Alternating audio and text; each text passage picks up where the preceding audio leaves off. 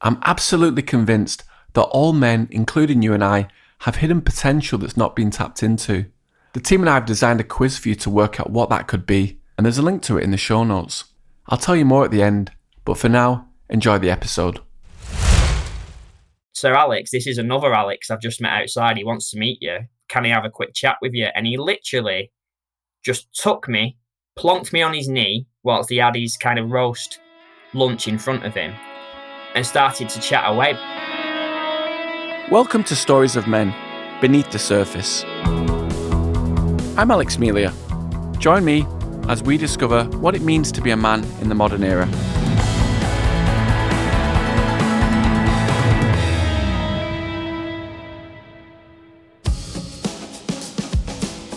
At the school I went to, Hesketh Fletcher in Atherton, revising was seen as a bad thing.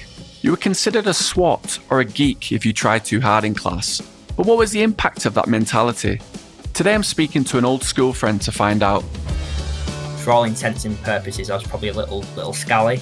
My short back and sides, my tracksuits on, and cheap Nike AstroTurf trainers. That was Alex at eight years old. He grew up in the same town as me, Atherton in Greater Manchester.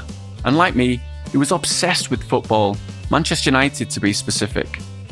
This was the mid 90s. We're talking the era of heroes like Eric Cantona and Roy Keane, all under the watchful eye of legendary manager Alex Ferguson. My life was that team then. We didn't have a cable or anything like that, so I used to just stay up and listen to every match on the radio. One night in the summer of 1996, rumours were flying around that Alex Ferguson was going to be in the local community hall Little Alex was skeptical, but he convinced his dad to take him down to the hall to check it out anyway. When we arrived, I remember it was kind of dusk then. I remember just keep looking over, looking over at the doors, just seeing if anything was going on. Now you could see that the lights were on, so there was something going on. And then all of a sudden, door flung open, and this guy comes out, and I recognised him straight away. This guy, a guy called Elton Welsby he was the guy that that was the presenter on Granada Sports on ITV. When you'd be having your tea and watching the news, he would present the local scores and updates and anything sporty really.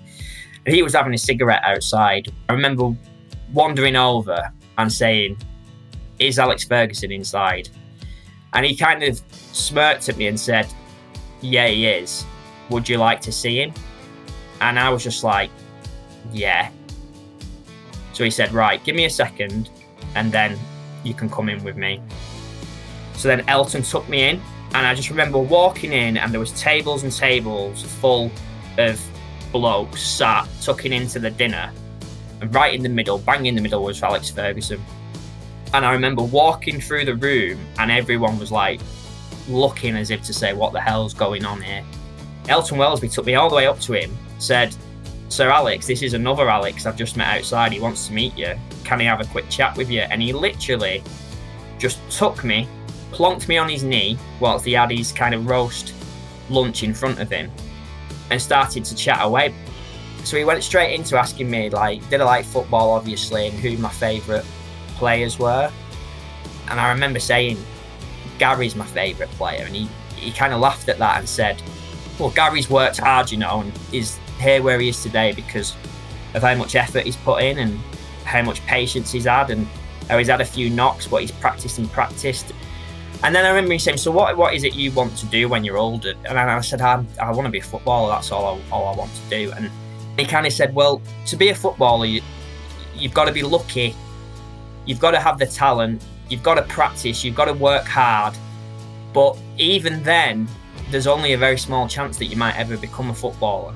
But all that aside, all of those, that hard work, that practice, that trying your best in everything you do, no matter what your talent is, that's what you, you need to do. You find your own talent, you find what, what it is you're good at, and you invest all of that effort in that. And that's where you'll get to where you want to be.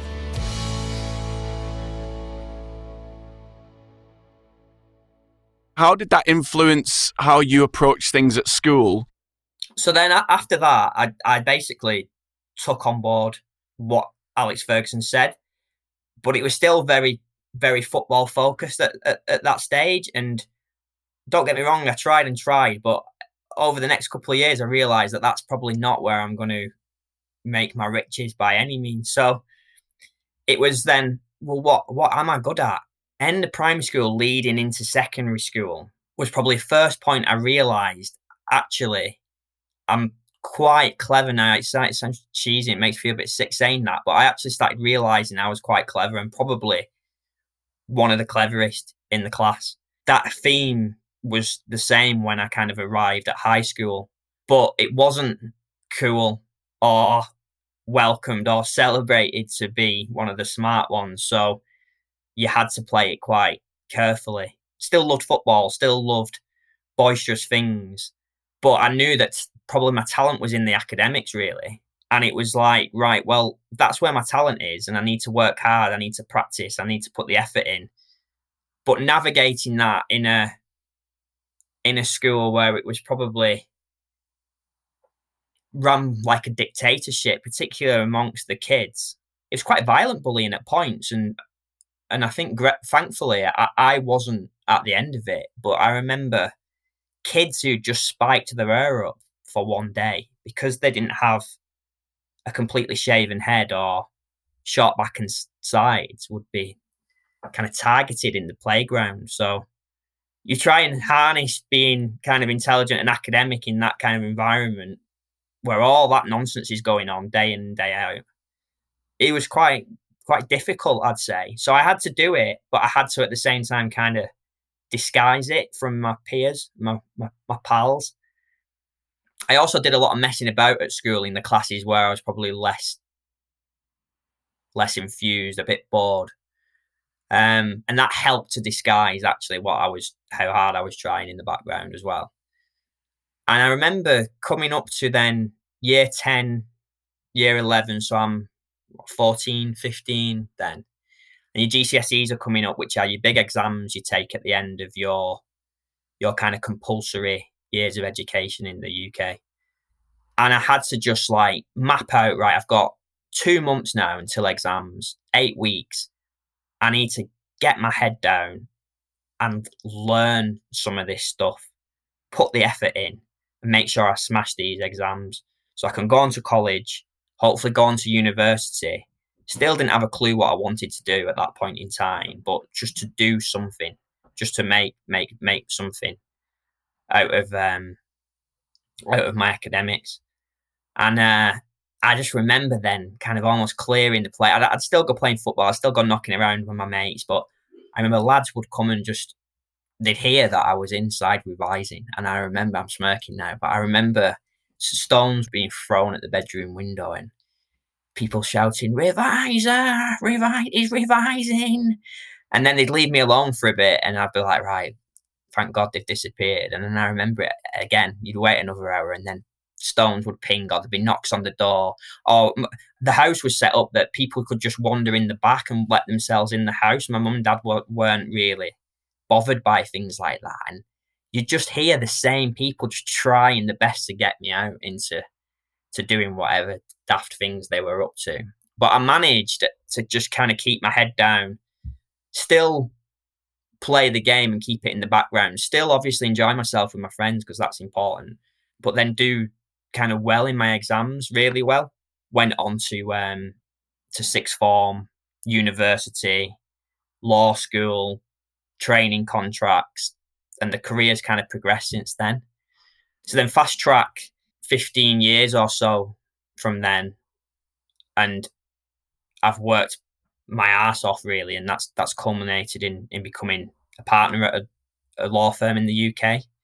But it's those kind of words from Charles Ferguson that it kind of it doesn't matter what it is you're good at, put the effort in, practice, work hard, be self disciplined, get it what it is that you you you need to. No one's going to really help you get that.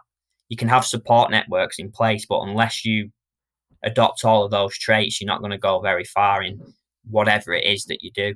How do you think your life would have been different as a man if you'd not met Alex Ferguson that day in 1996? I think I would have probably adopted a narrower view of of what it is to be successful and how I was going to generate that success. I was that convinced in my head as an eight year old boy, sadly now, that I was going to be a footballer. I remember the only thing I was worried about at certain points was whether the ball was going to be too hard to head and score goals with. And I felt like that because I was tiny as a kid. I was absolutely tiny.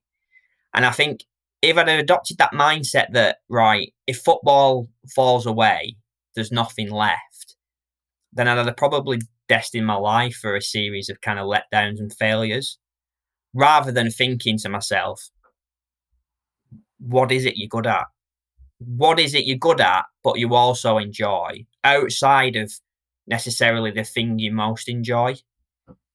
And that takes time, especially when it's a thing that isn't celebrated amongst your your peer group.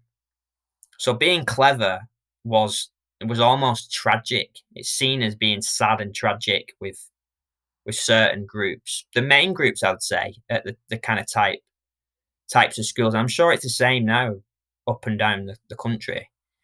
So it's kind of then harnessing that in the background while still being a bit of a lad and manking about with your mates and playing football and doing some other things that you enjoy more, but just keeping maintaining that focus on right. This is the start now. If I focus and concentrate and work hard on my academics, that's going to lead to something else. And you don't necessarily, and I think it's fine that different parts parts of your life, you don't necessarily know what that something else is. And that's not necessarily a bad thing. Because then over time, you start kind of harnessing that enthusiasm, that talent, that intelligence, and you get better and you get more kind of attuned to where you want to be and where you need to be. Well, I think back to school days. So you and I went to Hesketh Fletcher High School in Atherton, which subsequently closed down probably about 10 years after we left. So we left in 2003. But I, felt like when we were at school, you didn't want to stand out in any way, and the only way you could stand out was if you if through athletic endeavor, whether it was boxing, whether it was football. You didn't want to be a misfit; you wanted to fit right in, and I think that was the difficulty for you because you don't want to stand out for your academic achievements, like you said, because it wasn't celebrated, and because people would instantly label you, "Ah, you're a swot, you're a geek," and I think that is an issue. It wasn't just at Hesketh Fletcher; it was all the schools in the area, a lot of that working class schools as well that's absolutely kind of nail on the head. I was embarrassed more than anything. So if I got top grades on anything, and particularly as you got towards the end of school and you started winning awards for certain subjects and things like that, it was it, it, it wasn't nice to win those awards, but it's like, well, that should surely be celebrated. And it's the mindset of I'd say not only the the kids, but some of the kind of teachers, it was almost not celebrated. I mean, there was there was a mixed bag. I remember at school of teachers that would kind of harness anyone with that kind of academic discipline, and there was teachers that, if as an ancillary to that discipline, people got bored easier or were maybe a bit cheeky or maybe a bit more challenging, rather than kind of bringing that on, would just try and push it in a corner. And I, I remember there were certain teachers that would literally, as soon as I did anything, I was out. I was going sat sat in set eight next door, um, with another teacher, listening to another class that was completely irrelevant to what I was doing because the teacher couldn't be bothered. There was like teachers I'd had from being 11 years old to 15, 16 that I played up for. And it was literally to impress the lads, impress the girls, probably almost like a smoke screen to distract that actually in the background I'm doing doing what I need to do. And at home, I'm doing the bloody homework. And the teaching the history syllabus or English syllabus, I know it inside out. Not because I've absorbed it in this lesson, because I've took the basis from this lesson and I've worked on it and fleshed it out by myself in the background. But if I'd have been focusing more in the, the lesson, I wouldn't have had to do do that self learning probably as hard. But I then on the same same note, I probably would because if it wasn't me or a handful of other idiots doing it, it would have been another set of idiots disrupting the class and spoiling things. And that, eh, I, and it's, I feel embarrassed really that I was like that because I was probably quite difficult as a student for the majority of teachers, other than the ones who would probably look back on now and would say we're at the top of the game and took the challenging kids in, looked at their own unique personalities and adapted ways of actually harnessing talents in a way that didn't embarrass them amongst the peer group or overly celebrate what they were good at in a way that was going to kind of embarrass them, make them look like a geek, a swat. So, but there were only a handful of that. And you think, well, why is that? Because obviously schools at a certain level can't afford the best teachers. They've not got the budget for the best teachers. If you're a best teacher, why would you necessarily be messing about at a school where all that nonsense is going on? You you, you wouldn't. But then there are different levels of of behavior. So although kind of my behavior could have been much much better as a as a youngster, a lot of that was boredom, and I, I, I would hope, and I would I, I'm still confident there wasn't any nastiness to it. There wasn't any. It was more playing the class clown, winding people up. I remember a teacher called Mrs. Green who said to me in year nine, "Oh, Alex, you've got a, you've got a talent for religious education for RE. I think you should pursue that at college and then and then at university." And I just remember thinking, "There's no chance in hell I would ever do RE." I just thought about the lack of approval, the piss taking, I suppose, from friends at actually going down that particular pursuit. So there are certain subjects as well that you didn't necessarily want to choose because you thought that you'd have the, the piss taken out of you. We'll get back to the episode in a second. Before that, I just want to say if you think this episode would be useful to a friend, send it along. You never know, it might just be the exact thing they're looking for today. And now back to the show. When you came to your options going into your GCSEs, you could choose, I think it was three, two or three subjects. And alongside sport, I was really passionate with my art, artwork. And I always had been from being a kid. I was quite talented, but I remember taking the class and there was probably five or six males out of 30 or so kids. And that was one where, especially when you had, you used to have your big kind of A, A4, A5, transparent kind of um, folder to hold your artwork. You had no locker. So you had to carry your artwork round. And when you were in the yard, you'd have to prop up your artwork in a corner where it was going to get damaged. The abuse you used to get when people would see that you'd drawn all of these teapots and flowers and things like that was phenomenal. phenomenal. Like phenomenal abuse. And but I loved that those classes I absolutely loved them. And going back, if I had hindsight, I'd have maybe gone down more of that design artistic route as a career path potentially. But I think the prejudice that we were kind of surrounded by put me off that line. And it sadly it did. It now as in the long run, it's not proven a bad thing because I've managed to to to build kind of a successful career path, thankfully.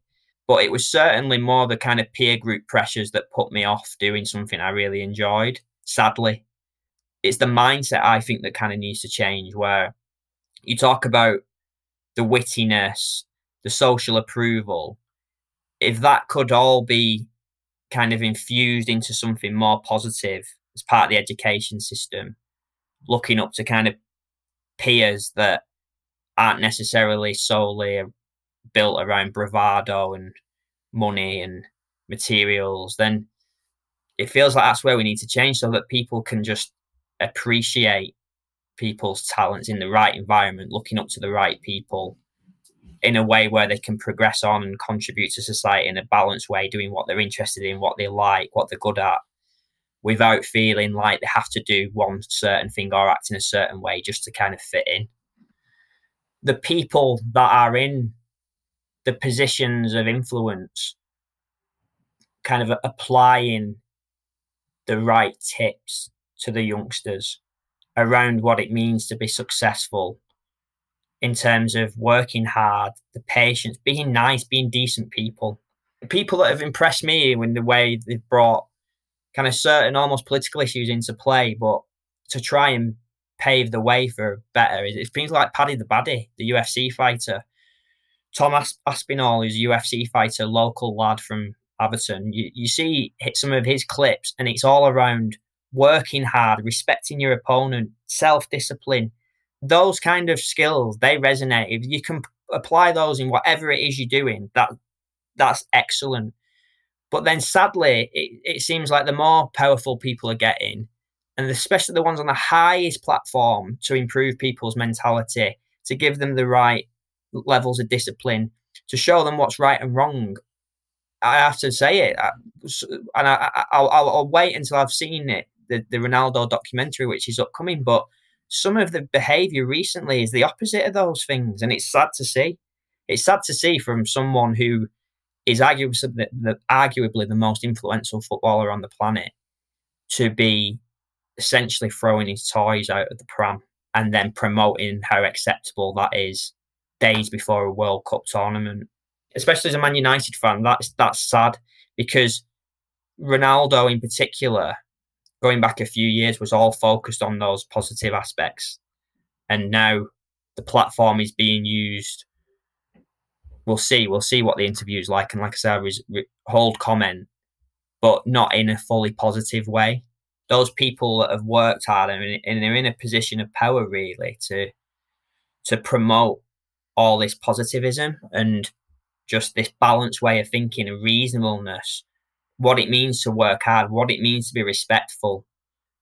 Yeah, from my point of view, that's what it feels like society society needs really just all of those things that ultimately can then going back to what we were saying before about kind of pretending to not revise etc i when i was in my last year at school so this was two this was 2003 i was kind of having this do i want to be one of the one of the lads who just doesn't do much revision or do i want to really try hard and excel? And all the rumblings from from our group were, oh, I'm not studying, I'm not revising, but you're all in the, the top sets, and I I smelt bullshit. I, I thought, nah, they're definitely they're definitely at home revising and studying. But I do remember there was Wigan and Leigh College that was an option after school, and then there was Winstanley, and Winstanley was, you know, top ten in the country.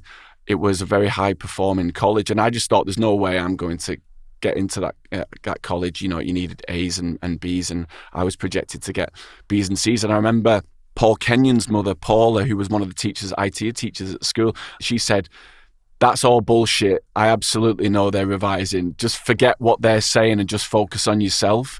She kind of just confirmed it to me. I was like, yeah, yeah, I need to focus on myself at this point. So it was interesting, this whole keeping this stuff to yourself, not wanting to seem like that you're you're a SWAT or a geek or whatever, which I think those kinds of labels are not helpful whatsoever. They de- definitely hinder uh, people from actually working hard and, and striving to get good GCSE grades. Yeah. And as sad as it is, and painting into this kind of narrative of of doing all you can to disguise the fact that you are clever, sadly, that that option of going to Wigan or Leigh College versus Winstanley, where you needed to have the top grades, was seen as more of a kind of elitist college. I kicked and padded that I had to go to Winstanley at first. Whereas, like, I'm not going to Winstanley, it's just full of geeks, like swats, nerds. I don't want to go to that place. And I went, and the group of friends that I met there, I'm still kind of best friends with now, like almost 20 years on the platform it gave me. I mean, a few like a year and a half being there, they propelled me to go into Oxbridge for interviews and things like that. And it's just like that helped me to kick on to then go into uni and actually thinking, right, what am I what am I good at or what do I like necessarily? And actually then choosing law at university and taking it on from there. But at one point I wasn't going to go because it was seen as like too nerdy and that is eh, looking back is ridiculous as a concept. That is ridiculous, but that just kind of shows what it was like, really. Yeah, and I remember being almost angry for you. I remember you got three or four A's across the board. you applied for six universities, but you only got into one, which was Newcastle. And even, you know, the home city, Manchester, University of Manchester didn't accept you. You went to Cambridge, they didn't accept you, went down for the interviews and all that. And th- there's kind of this cynical side of me that thinks it's because of the background that you're from, the working class background. And to kind of highlight it even further of your academic achievements, I remember when you I think your mum put it in the Leigh Reporter or something that you'd got you were awarded a first class honours degree for law at Newcastle University and you were one of only two or three people out of the whole degree who got that first.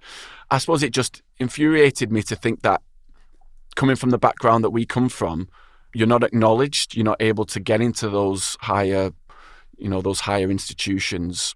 You'd have to think that if you'd got multiple A stars A's throughout, that you'd be prime candidate for these universities, and to not get any but one. I mean, it feels like it's not a coincidence. You know, you might be wrong, and and from all accounts, when I read the press, certainly in the the university system has changed its perception. is all focused on social mobility to a point where there's there's certain pockets of society claiming there's some kind of reverse prejudice going on, um, where people from kind of more privileged backgrounds aren't necessarily getting the places they deserve and whatnot. And I and I, and I, I genuinely hope that is not the case. But those platforms should be neutral, no matter your gender, your sex, your ethnicity, your culture, your background. If you're intelligent and you've got the right attributes they are your platform for succeeding really and you would hope that the prejudice within them is diminishing as we become more aware of of these issues and I, I probably think it is but then naturally the fees that are increasing and continue to rise indirectly create a prejudice from the outset so that's a problem and you compare that to other countries, particularly in kind of Scandinavia, where there's a lot of free education at that level.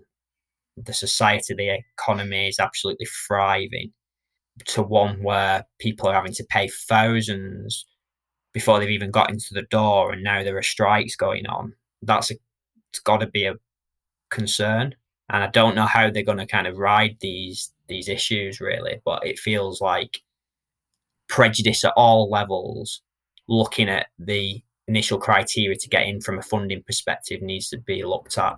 Hmm. Well, when we went to university, it was eleven hundred pound a year. Then it went to three thousand, and now it's at nine nine thousand. It's kind of veering its way more towards the US education system, and you know, I wouldn't be surprised if it starts to get to that point. You know, in the Boston, Boston College, Harvard, Yale, all those Ivy League schools, you're paying forty, fifty thousand dollars a year. So I wouldn't be surprised if it does get to that point. And for people from our background, how do you actually, how, how does that become viable? How can you actually afford that kind of stuff?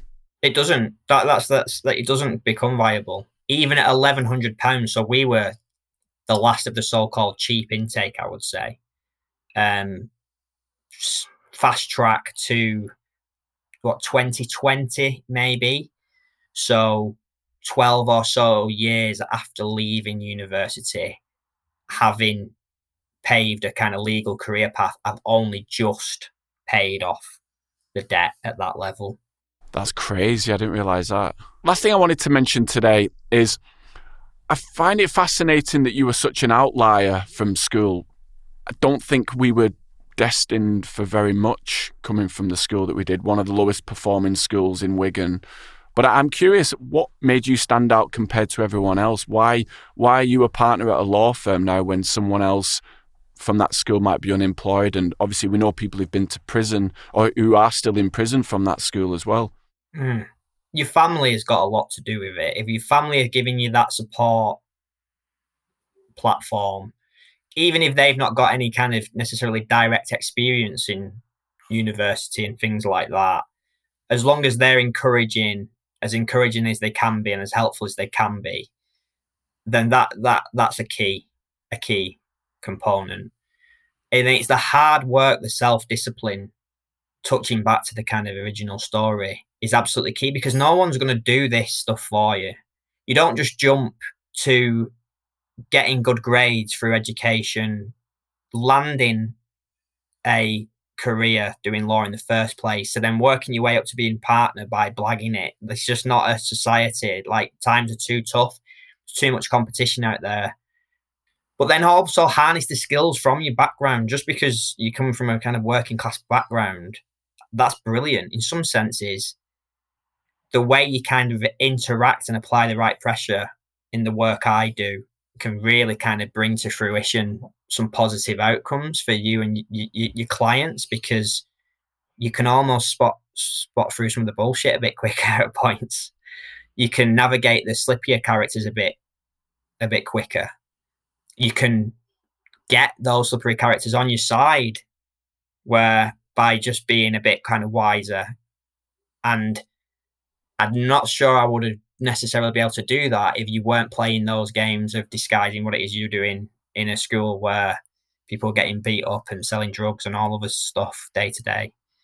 That school, at the end of the day, that was the first kind of start to my academic career.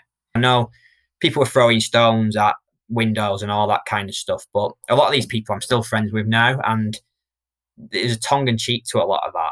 Like it was like it will let you know we think you're a nerd, but we have a pint now and we kind of accept it and we're happy that you've done well.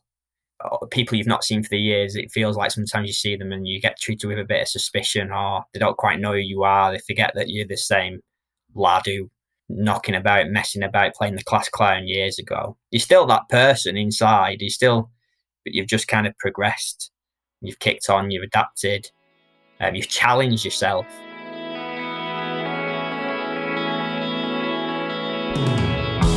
It was great to hear this story from Alex about meeting Sir Alex Ferguson many, many years ago. I was also very fortunate to meet Sir Alex Ferguson myself. I remember walking through the Trafford Centre in Manchester with my parents, and he was doing a book signing at Books Etc. And I remember going in there, buying his book, and going over to him to get his autograph. And I couldn't think of anything else to say apart from, Do you think we'll win the league this year? And he said, Aye, we've got a strong chance. I won't do the Scottish accent, but I was just so thrilled to meet him and it was really inspiring. So I can see why Alex was so inspired as well by meeting someone like him. And it's that impact that such a legendary figure like Sir Alex Ferguson can have on young kids like Alex and myself. Because he just treated us with kindness and warmth. Alex and I talked about this idea of geeks and swats, and being seen as that was just such a terrible thing and this is something that needs to radically change in the education system if boys are going to excel and move away from this mentality that it's not cool to study and it's not cool to get an education. The gap in many areas of society is only getting bigger, and you can see this with the financial gap between rich and poor that's getting ever wider year on year right now. So let's make sure that this doesn't happen in our education system because this can be the way that a poor person can get out of poverty. But if they're in a community of people that don't value education, they probably don't want to be seen as the outsider. They want to fit in and they'll probably do the same thing, unfortunately. The school that Alex and I went to closed down many years ago, and this could be due to many reasons, one of which was poor results. And a large proportion of those poor results at the school was from white working class boys, which, from studies done, are the worst performing group in the country, and this needs to drastically change. The fascinating thing for me is I've experienced both sides because I've gone through the education system in England as both a student and a substitute teacher in a few schools, but I've also seen what it's like working as an English teacher in Hong Kong and how they really glorify teachers, they glorify the education system. Studying was a cool thing to do. Many students were happy to tell other people that they'd spent a few hours studying in the evenings. They even have this kind of concept of celebrity teachers out there where some really famous teachers are on these huge 100 foot billboards in the center of Hong Kong, and they are shown to be these positive role models in society, which is a, a massive difference with what we experience in the UK. I loved this conversation with Alex as it was a chance for me to catch up with an old school friend who I've known for over 25 years, to be able to talk about shared experiences and our experiences of what life was like going to the same school. There's a mutual understanding there from coming from the same background as we both do, I'll leave you with a quote from a guy called Ken Robinson, who did a really famous TED talk called How Schools Kill Creativity, and it really struck a chord with me many years ago. If you ask people about their old school days, they pin you to the wall. It really runs deep with people.